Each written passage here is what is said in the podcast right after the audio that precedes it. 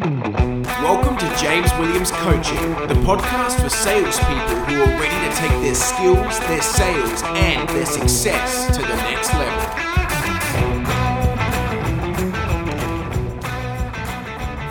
Hi there, and welcome back to another episode of James Williams Coaching. Thank you for joining me wherever you are, whenever you are. Uh, today, we're going to be talking about how to work from home. Uh, the episode shall be titled "How to Work from Home Part 2 because a couple of episodes ago we uh, we spoke about how to be productive and positive when working from home.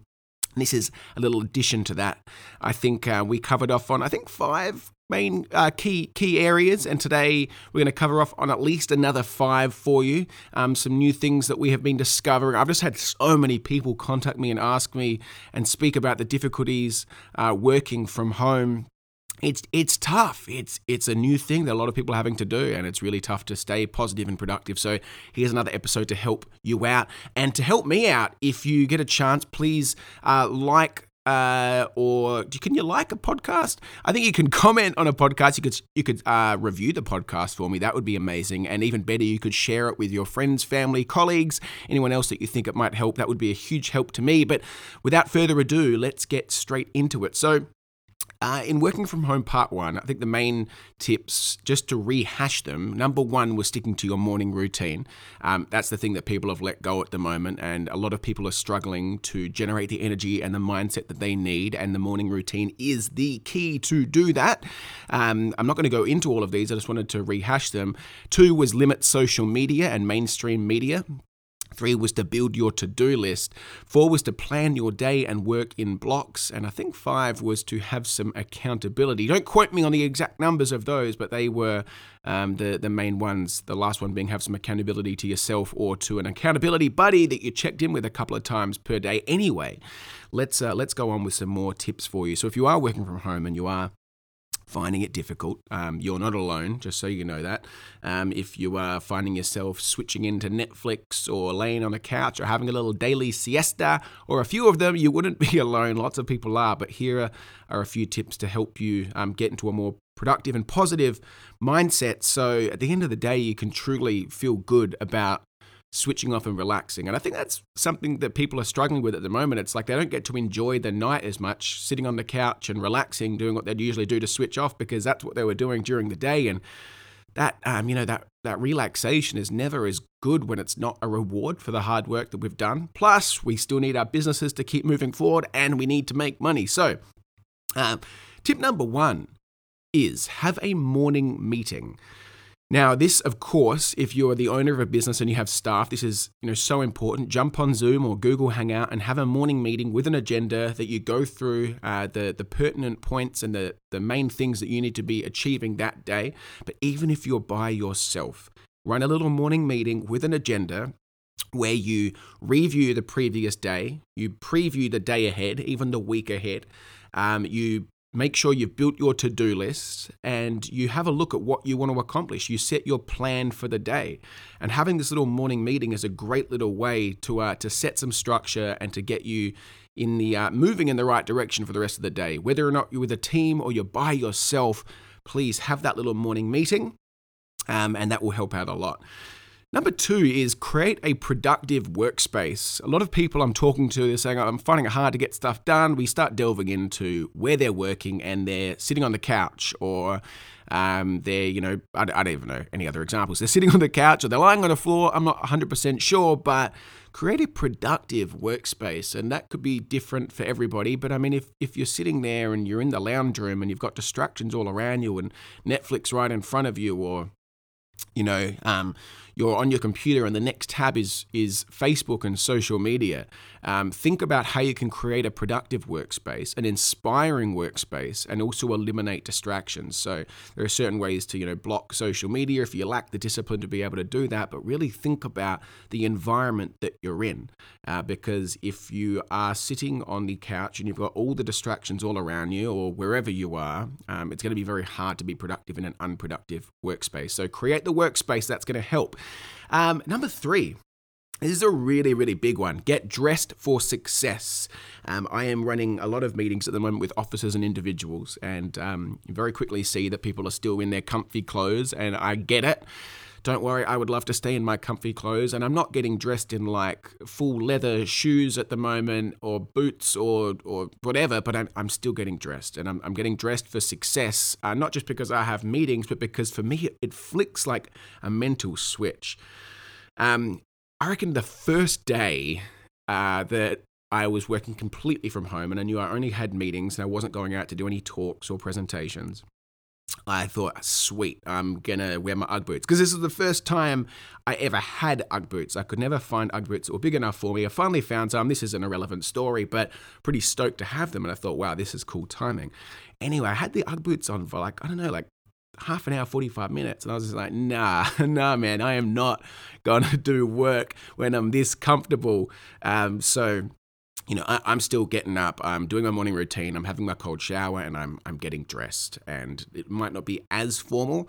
Like right now, I've got uh, my Nikes on, but then I've got some chinos and um, and a shirt because that's what gets me into work mode. And everybody's different, but if you're in your Ugg boots or you're in your trackies, it's going to be very very hard for your brain to go, hey, it's time to switch on right now. Plus telling you what, it's way better at the end of the night when I get to put those Ugg boots on. I get into my comfy clothes, and that's more of a reward. But but truly, get dressed for success. That is going to make a big difference for you.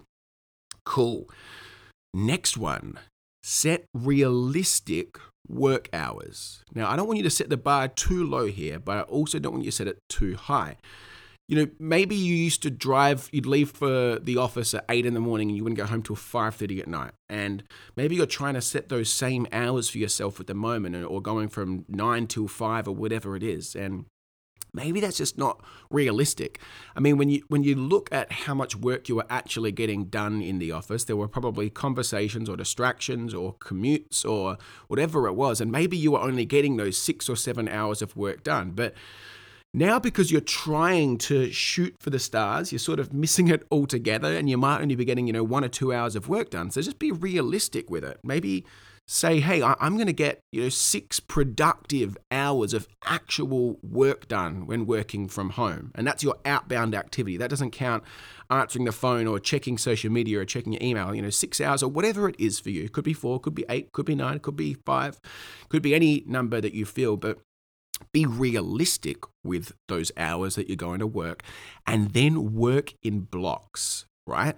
So don't try to work for three hours at a time or four hours at a time. Work in 45 minute or 50 minute blocks and take 10 minute breaks. And that brings me to the next thing, which is take breaks.